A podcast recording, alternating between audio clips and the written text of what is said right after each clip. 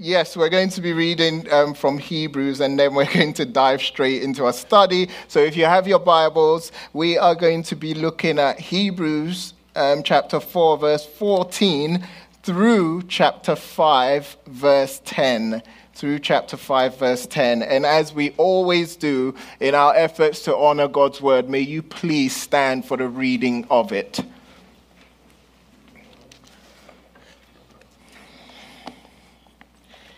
Hebrews chapter 4, verse 14 through 510 reads Since then we have a great high priest who has passed through the heavens, Jesus, the Son of God. Let us hold fast our confession, for we do not have a, a high priest who is unable to sympathize with our weaknesses, but one who in every respect has been tempted as we are, yet without sin. Let us then with confidence draw near to the throne of grace that we may receive mercy and find grace to help in time of need. Chapter 5. For every high priest chosen from among men is appointed to act on behalf of men in relation to God, to offer gifts and sacrifices for sins. He can deal gently with the ignorant and wayward, since he himself is beset with weakness. Because of this, he is obligated to offer sacrifice for his own sins, just as he does for those of the people. And no one takes this honor for himself, but only when called by God, just as Aaron, Aaron, Aaron was so also Christ did not exalt himself to be made a high priest, but was appointed by him who said to him, You are my son, today I have begotten you. As he says also in another place, You are a priest forever after the order of Melchizedek. In the days of his flesh, Jesus offered up prayers and supplications with loud cries and tears to him who was able to save him from death, and he was heard because of his reverence. Although he was a son, he learned obedience through what he suffered. And being made perfect, he became the source of eternal salvation to all who obey him, being designated by God a high priest after the order of Melchizedek. What did all of that mean? Who has an idea? Who wants the mic? I have the mic. I'll try my best, but we need to pray. Let's pray. God, thank you so much for this time. Thank you for the opportunity, Uh, opportunities you've given us to really stop and pause and sit and reflect and meditate on your word. This morning is one of those opportunities. And so, God, when we do endeavor to understand and apply your word, what is comforting to know is that you don't leave us to ourselves to figure it out. You have provided us with your spirit um, to enable us and enlighten us and give us understanding. And so we look to you to help us this morning. In Jesus' name we pray. Amen. Amen. And so yesterday, um, we got invited to this dog competition. Um, now we have a dog. We're involved in all sorts of things. Um, we got invited to this dog competition, and basically, you know, you dress up your dog, and you know, you go to a place where all other dogs are dressed up, um, and then, you know, all of that stuff. Um, but unfortunately, how we imagined the event to be wasn't what we expected. And so when we got there, it was basically you sit in a restaurant with dogs around, all dressed up, and owners dressed up like we weren't, we just didn't go that far. And so we only stayed a little bit and decided to leave. As we were on our way back home, we decided to make the most of our time, you know, because we were going to spend about an hour or two at the dog thing. And since we don't anymore, we wanted to make the most of our time. And so we were like, what do we do now? What do we do? We looked at some options. And as we were driving home um, down some of the streets, we saw that there was a block party going on. It's a block party down the street. And we thought, do you know what? Let's park and let's go to the block party uninvited. Okay? it's on the street and we can walk the streets. Is a public street. And so we got out car, we went, and participated in this block party. It, it, you know, we found out that it was an annual kind of street block party for that neighborhood, and it was for Halloween. And so you had people dressed up in all sorts of weird and funky stuff, um, and you had kids playing games. There were there was food, there was everything, and we walked in, and luckily we thought we didn't know anyone, but luckily we met someone we knew. and that helped us kind of connect with the vibe that was going on there. And so when we met her, she explained what was going on and everything. And then we were like, man, like, we weren't invited to this, but we can just pretend that we were. Okay? And so we got some food and we were eating. And um, what had happened was, I think I got my meal last. And so my family finished eating. They went about kind of hanging around and speaking to people, and I was on my own. I found myself on my own. There were these tall tables, and I was eating on my own in the middle of this whole gathering, block party. And it dawned on me um, that, wait a minute, like, I'm not invited to this. I don't really know anyone.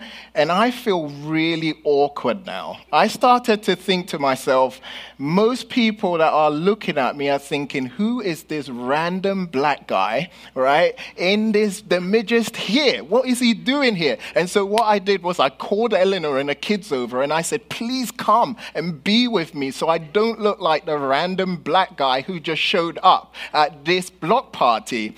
And the reason I did that was this was that I was trying to make sure people got an accurate understanding of who I was. I just didn't want to be that random guy just at this event on my own. I wanted people to know that I had a family and I had kids and I kind of fit in. That has been a challenge for me growing up in London and here. Um, I've always struggled with fitting in in certain contexts where I'm a minority. And so I struggle with that and I always aim to try and fit in. I always aim for people to have an accurate understanding of who I am. And I would say the author of Hebrews um, wants to do something similar. There are many views of who Jesus is, and we don't need to go through them, right? Many views of who Jesus is. And as Christians, our view of Jesus can be inaccurate. And so, from the start of this book, um, uh, the author of Hebrews has been doing his best to give us a more accurate understanding of who Jesus truly is. He wants to sharpen our view of Jesus. And in this section of Hebrews, he's going to do this by helping us understand that Jesus is a high priest. Jesus is a high priest. And so in this section of Hebrews, what the author wants to do is that he's not only going to elaborate on the idea that Jesus is a high priest, but he'll show us why Jesus is a great high priest, making him superior to any other high priest in history.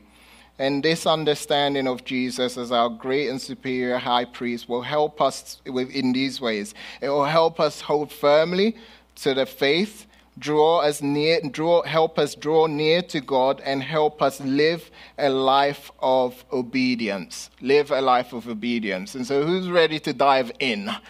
To this text. Let's get it. Okay, first, a correct understanding of Jesus as our great and superior high priest will help us, number one, hold firmly to the faith. Look at verse 14. It says, Since then we have a great high priest who has passed through the heavens, Jesus, the Son of God, let us hold fast our confession. First things first, let's talk about what a high priest is, okay? If you're here and you're not familiar um, with the Bible or the Old Testament, you're probably thinking to yourself, what is a high priest? If you are here and you are familiar with the Old Testament, you have an idea of what a high priest is, but you're not quite sure, okay? You have an idea that this high priest is this old man with a white beard who wears a long robe, carries a staff, looks a bit like Gandalf from Lord of the Rings, that kind of picture, okay? But what is a high priest actually? Um, if you was to ask a Jew in those times what a high priest was, they would be very familiar with one. Um, to the Jews, the high priest was the highest religious authority. He was like the Pope in the Catholic Church. He played a vital role within the Jewish community. He was the most important religious figure when it came to maintaining their relationship with God, and his role had two main focuses. Two main focuses of the high priest were to represent God to the people by teaching them the law, and number two, to represent the people before God by making sacrifices for their sins. Okay? And so, what were the two main focuses of a high priest? Let me hear it. I'm kidding. Let me move on. Um, this was what the high priest was all about. But here we're reminded that Jesus is greater and superior high priest because verse 14 says to us, He has passed through the heavens. He has passed through the heavens. What does this mean? To understand what this means, we have to go back to the Old Testament again and figure out what the Day of Atonement is, okay? The Day of Atonement, also known as Yom Kippur, is a Jewish holiday devoted to atoning, um, to atoning for sins. It's considered the holiest day of the year in Judaism. In Old Testament times, the main event of the Day of Atonement was when the high priest would enter a place called the Holy of Holies. The most holy place which is the Holy of Holies, was a little room in the middle of the temple, and this room was where God's presence appeared. Okay? Room where God's presence appeared. And so during the Day of Atonement, only the high priest was allowed to enter this most holy place, and he did this for one purpose. And that was to make sacrifices for his sins and the sins of the people. And so when the author of Hebrews says that Jesus, the Son of God, okay, has passed through the heavens, what he means is that Jesus has done something similar to the high priest, but he's done it in a different way. Like the high priest, Jesus has entered into God's presence. But unlike the high priest, after his sacrifice for our sins on the cross, Jesus has entered into God's presence not by entering into a man made room in a temple, but he has entered into God's actual presence by dying, resurrecting, and ascending into heaven. The earthly high priest was only allowed to enter the holy place once a year, but Jesus, our heavenly high priest, has always been and will always be in the presence of God as our mediator interceding for us. Okay? Um, Michael Kruger, who's an author and theologian, says this If you are a follower of Jesus, he will never ever stop loving you, pleading your case, and representing you before God. That means that when God looks at us, he sees the righteousness of his Son surrounding us. That is what it means to be represented by Jesus, and that never stops. We can have eternal security in heaven because we have someone who is able to intercede for us forever. This is one of the things that makes Jesus the great high priest. And so the question is how should we respond to this? Look at verse 14 again. It says, Remember, since then we have a great high priest who has passed through the heavens, Jesus, the Son of God. What are we meant to do? Let us hold fast our confession. Let us hold fast our confession is another way of saying we should hold firmly to our faith. No other high priest was called great. No other high priest passed through the heavens. No other high priest is the Son of God. Jesus is the only one who's the great high priest. Jesus is the only one who's the Son of God. And Jesus is the only one who has passed through the heavens. In a room of this size, with as many people as we have, it's possible that some of you in recent times have been tempted to loosen your grip on Jesus. I don't know what's caused it. I have had times in my life where I've been tempted to just lose my grip, to just say, you know what? Following Jesus is too hard, it's too challenging, and um, it's just not worth it, and I am going to abandon Jesus. I have been tempted in that way, and I am sure some of you have, and some of you are currently being tempted to loosen your grip on your faith. And so this morning, I want to encourage you and I want to um, inspire you that um, no matter who you are, no matter what you're going through, do not abandon what you believe about Jesus. Instead, remain committed to Him, who's your great high priest, who has passed through the heavens and now ministers there for your sake. Next, the correct understanding of Jesus as our great and superior high priest will not only help us hold firmly to the faith, number two, but it will also help us draw near to God also help us draw near to God. Look at verse 15. It says, For we do not have a high priest who is unable to sympathize with our weaknesses, but one who in every respect has been tempted as we are, yet without sin. I've got a question for you. How did that strike you? That's a mind blowing statement right there. This is why. Verse 14, as we had a look, presented us with this godlike portrait of Jesus. And that portrait was a reminder that Jesus, the human being who walked the roads of ancient Israel, who gathered disciples and was executed by the Romans only to resurrect, this Jesus was actually God in human flesh. He was both fully man and fully God.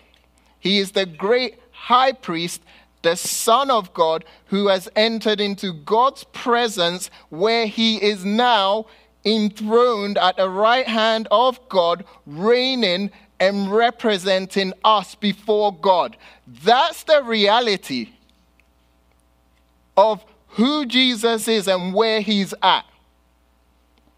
And now, what's happening? In verse 15, we're exposed to this unforeseen side of Jesus, our great high priest, namely his humanity.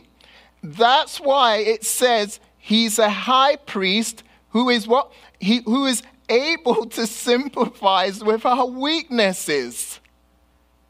The Greek word for sympathize here means to share the experience of another. And so, what this is saying is that Jesus, the God man, fully shared our human experience. This means he does not imagine how you feel, but he has actually felt what you feel. And as our great high priest, Jesus understands what we're going through because look at verse 15 again. For we do not have a high priest who is unable to sympathize with our weaknesses, but one who in every respect has been tempted as we are, yet without sin. Jesus fully understands us and can sympathize with our weaknesses because he has been tempted as we are. Gosh, what is uh, there's so much in here. First of all, this doesn't mean Jesus was tempted in the exact ways we are. Okay? Um, author R. Kent Hughes wants helps us here. He says Jesus did not experience the specific temptations peculiar to women or married people or the elderly. Neither did he experience the temptations that comes from having already sinned, but he did experience the essential temptations that cover and in his case supersede whatever we may experience. As God, who was clothed in humanity, Jesus was tempted in the same way you have been. He was tempted by wealth, by power, and by com- um, comfort. And in this context, listen to me, in this context, right, where we're going to look at, Jesus' temptation um, had to do with him submitting and relinquishing his will to God's will. Okay? We're going to get to that. And so Jesus is our high priest, can relate to our temptations we face, but he's also very different to us. Why is that? Because he faced the temptations and troubles of this world and did so without what? I can't hear you. Thank you. Without sin. Jesus has been tempted as we are tempted. He has been weak just like us. He has suffered just like we suffer and he has emerged victorious. I love Charles Swindoll, what he says here. He says, The same circumstances, situations, and allurements that bombard us day by day also assaulted him. The Son of Man didn't float through life in a state of numbness with a blindfold and earplugs. He saw, heard, and felt all of these trials and temptations throughout his life. But unlike us, he didn't sin, not in thought, not in word, and not in deed. There's so much in here, but we have to move on, all right? Community groups going to be awesome this week, and there's more to come, all right? Jesus felt the full force of temptation. The temptations he faced were real, inviting him to sin. However, as God, he did not and did not sin. And this position allows us to affirm Jesus as the superior high priest who is fully God and fully man. And because of this, because of this, we can draw near to God. Listen, because Jesus is our great and superior high priest who has been tempted as we are, but has not sinned, look at verse 16. Let us then with confidence draw near to the throne of grace that we may receive mercy and find grace to help in time of need. I think this verse is one of the most comforting, but at the same time, challenging in the Bible, okay? It's comforting because it's a reminder of the great privilege we have as Christians. It's saying that we should have confidence and boldness to approach, to draw near to the throne of grace. And when we do, there's a promise. It says we'll find mercy and find grace to help in time of need. That's why it's comforting. But I would say it's challenging because, for various reasons, we at times don't want to do what we get to do when it comes to approaching and drawing near to God's throne. This is why, let me break it down. Kings and queens of the ancient world would sit on their thrones, okay, as symbols of their power and authority, okay? When um, the King Charles sits on his throne, it's just fun, okay? He's just sitting on there. It's just, oh, he looks awesome, you know? But back then, whenever a king sat, that was the whole point. It was a symbol of power and authority. The king or queen was saying, look at me. I have power and authority. And so, in Christian belief, okay, God's throne is a symbol of power and authority. However, this verse is a much needed reminder that God's throne is not just a throne of power and authority, but it's also a throne of what? Grace. and so, if you're a Christian and Jesus is your high priest, you can, with confidence and boldness, approach God's gracious throne. And when you do, you may receive mercy and find grace to help in time of need. And so, the question we need to explore next, related to this, and what does it mean for us to actually draw? near to God's throne. What does it mean? Um, Douglas Moo, who's a theologian, says in Christianity, the concept of drawing near to God with confidence refers especially to approaching God in prayer. And so the idea of drawing towards God's throne of grace especially means to approach God in prayer. And so I've got a question for you. How's your prayer life? How's your prayer life? When you pray, do you pray with confidence or doubt? Do you pray flippantly, giving little thought to what you say, or do you pray with reverence? Is God the first or the last person you turn to in your time of needs? What's keeping you from confidently approaching God's throne? Is it pride that you have the resources to figure out whatever you need to figure out? Or is it shame that tells you you're not good enough? What keeps you from approaching God's throne of grace. So, our dog Messi, and this is fascinating about dogs, whenever we sit to eat, and by the way, my wife told me the other day I use too many dog illustrations now. If you guys agree with that, please just send me an email and I'll stop. But I know there's a lot of dog lovers in here and it kind of relates. so our dog Messi, whenever we sit at the table to eat, what does he do? He's right there.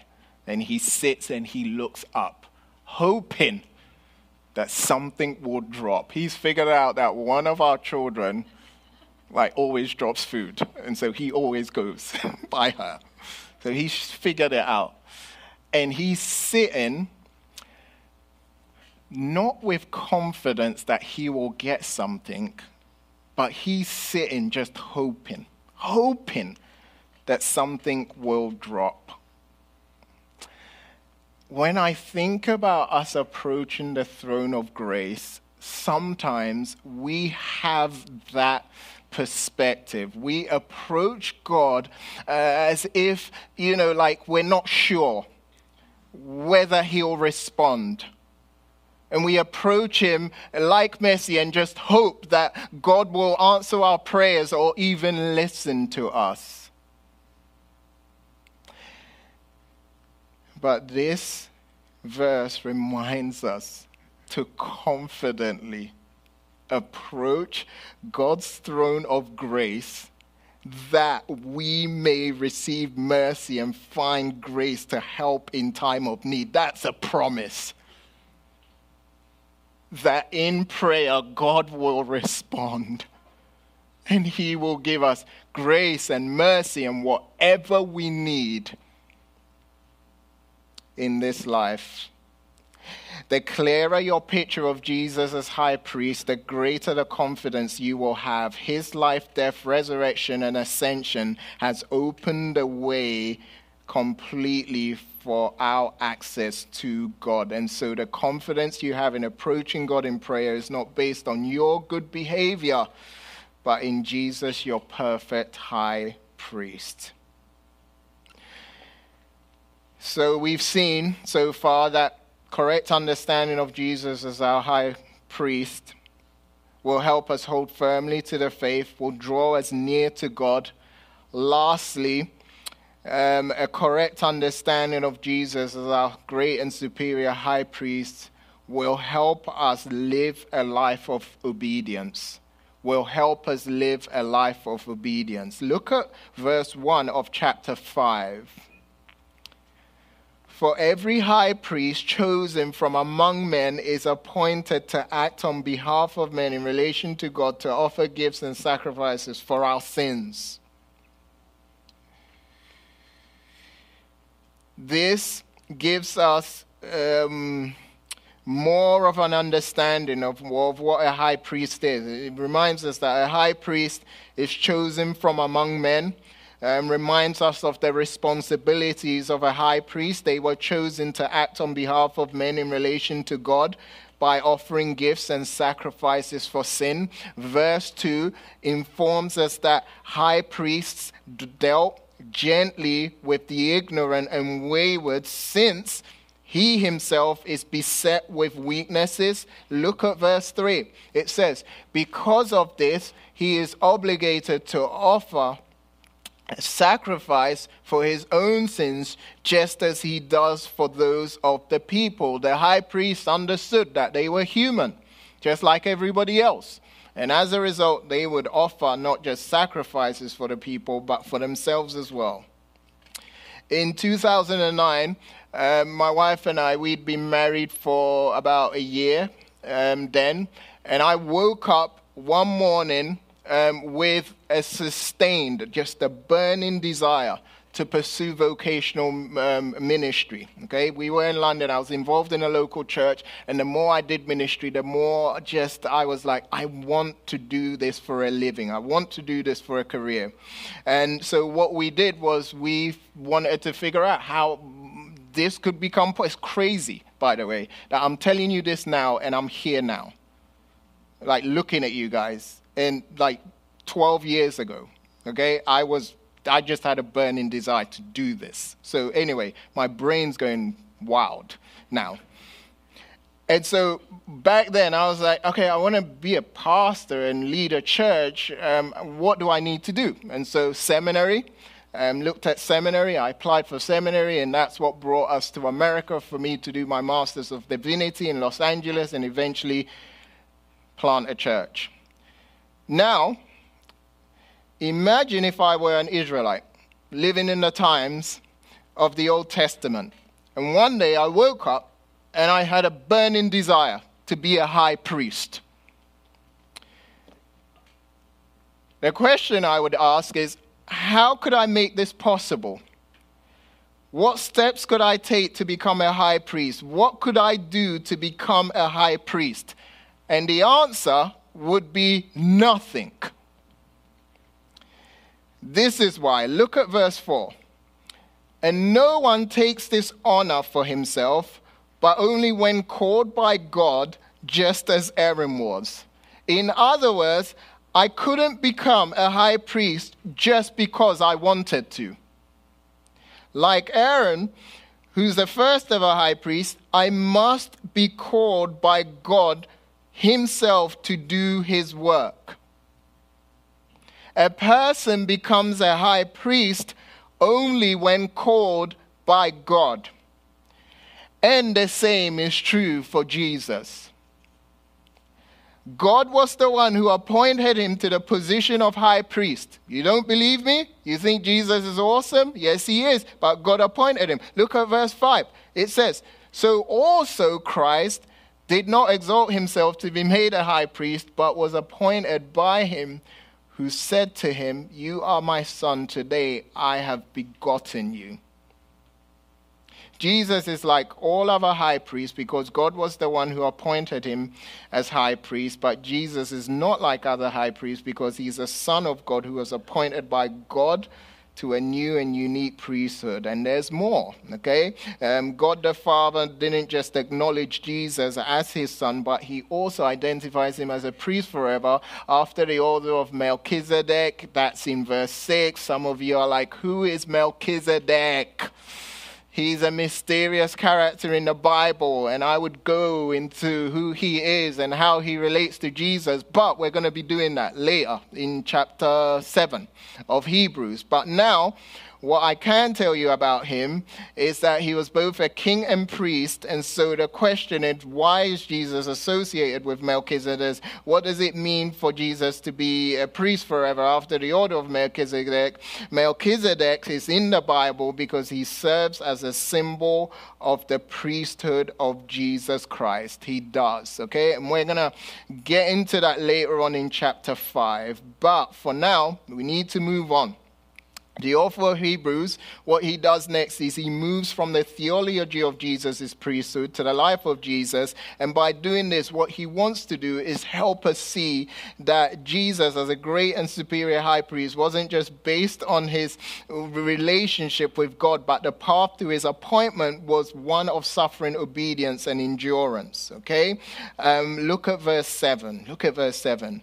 In the days of his flesh, Jesus offered up prayers and supplications with loud cries and tears to him who was able to save him from death, and he was heard because of his reverence. The reference to Jesus offering up prayers and supplications points back to Jesus' agonizing surrender to God the Father's will in the Garden of Gethsemane. Look at verse 8 although he was a son, he learned obedience through what he suffered.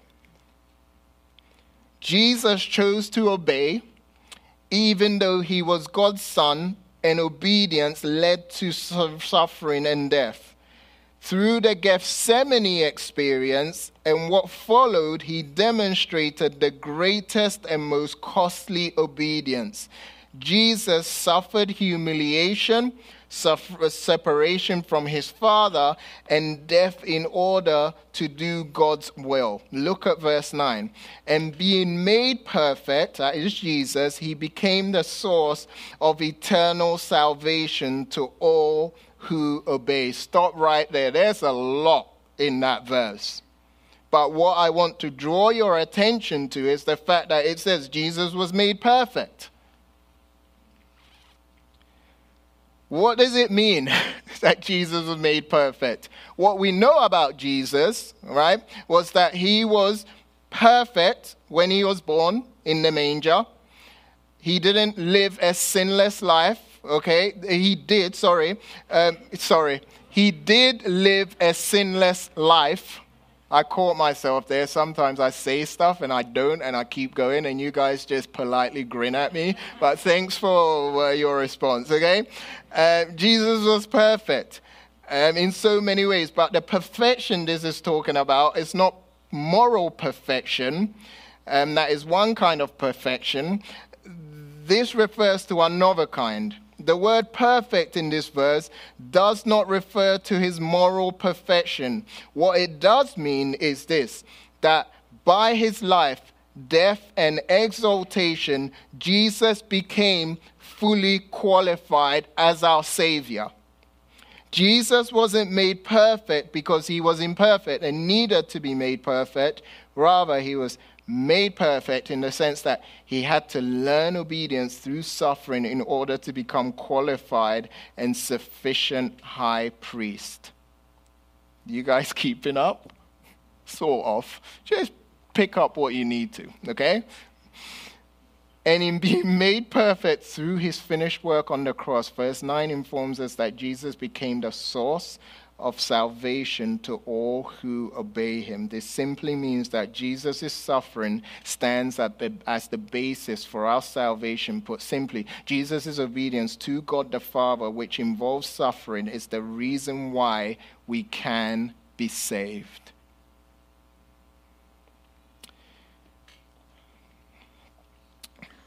Obedience is a word that comes with a lot of baggage.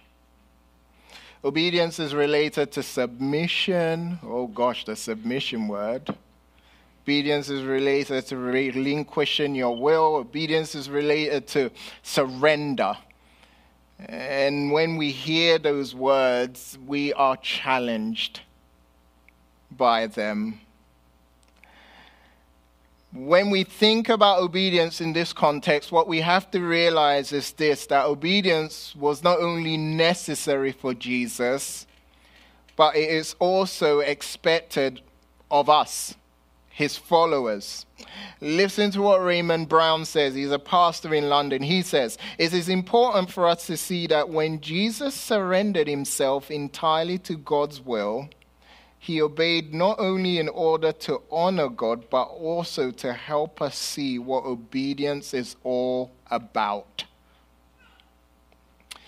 In the same way Jesus learned obedience in suffering, he calls us to respond in obedience to his will. Agony, turmoil, struggle. These are the emotions I have felt in my 39 years of existence. These emotions were dominant in my life when I got the call in 2016 that my grandma had passed away. The emotions of agony and turmoil and struggle was also evident in me and definitely my wife when we got the call in 2018 that her mum had passed away. We also felt these emotions when we found out at the beginning of 2020 our application for our green card had been denied and we needed to leave the country ASAP. I was in agony. I remember vividly many, many days and many nights in my room on my own, pleading with God and agonizing and saying, God, I pray and I hope that it's your will that we stay. These are emotions you have all felt as well. And these are emotions Jesus, our great high priest, felt in the Garden of Gethsemane as he contemplated the gruesome fate of a Roman cross. And we cannot fully empathize with Jesus because he alone, okay, was appointed by God for the responsibility of dying for the sins of the world. We cannot fully relate to him. But we can empathize with him in some way. And this is how. We all know how hard it can be to fully surrender to God's will for our lives. We all know how hard it can be to fully surrender to God's will for our lives, just like Jesus, who surrendered to the will of the Father in the face of extreme suffering. We as his followers, are called to completely surrender to the will of God, no matter what it may be. And this call does not change when we come to face to face with our greatest fears. Put simply, this we should do what Jesus did by completely surrendering our wills to the will of God the Father, even in the face of our greatest fear. And this is so challenging. Why is that? George Guthrie has this insight. It's brilliant. He says, We want to walk with God in the Garden of Eden. God bless my life. Let me know you more. Never having entered the Garden of Gethsemane. Yet the two gardens are a package tour with a specific itinerary.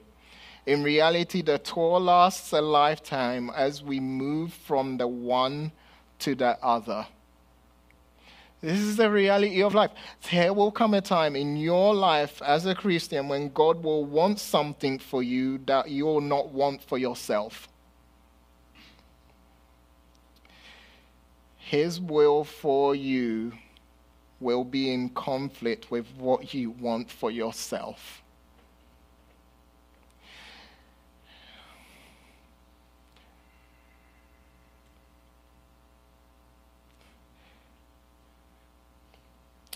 And in those moments, may we be empowered to say yes to God's will. May we, like Jesus, we will wrestle, but may we come to the point where we say, God, not what I will, but what you will.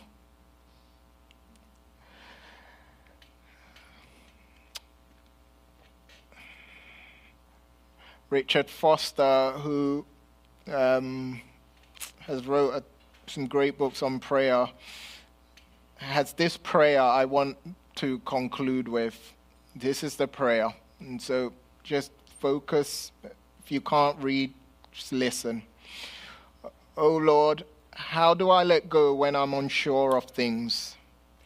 I'm in, when I'm unsure of your will? That really isn't a problem at all, is it? The truth of the matter is, I hate the very idea of letting go. I really want to be in control.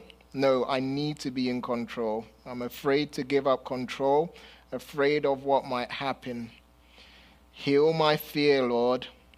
How good of you to reveal my blind spots even in the midst of my stumbling attempts to pray. Thank you. But now, what do I do? How do I give up control? Jesus, please teach me your way of relinquishing. Through his finished work on the cross, Jesus became our great high priest who provided the ultimate sacrifice for our sins. And because of this, we can hold on to our faith, draw near to God, and live a life of obedience. Let's pray.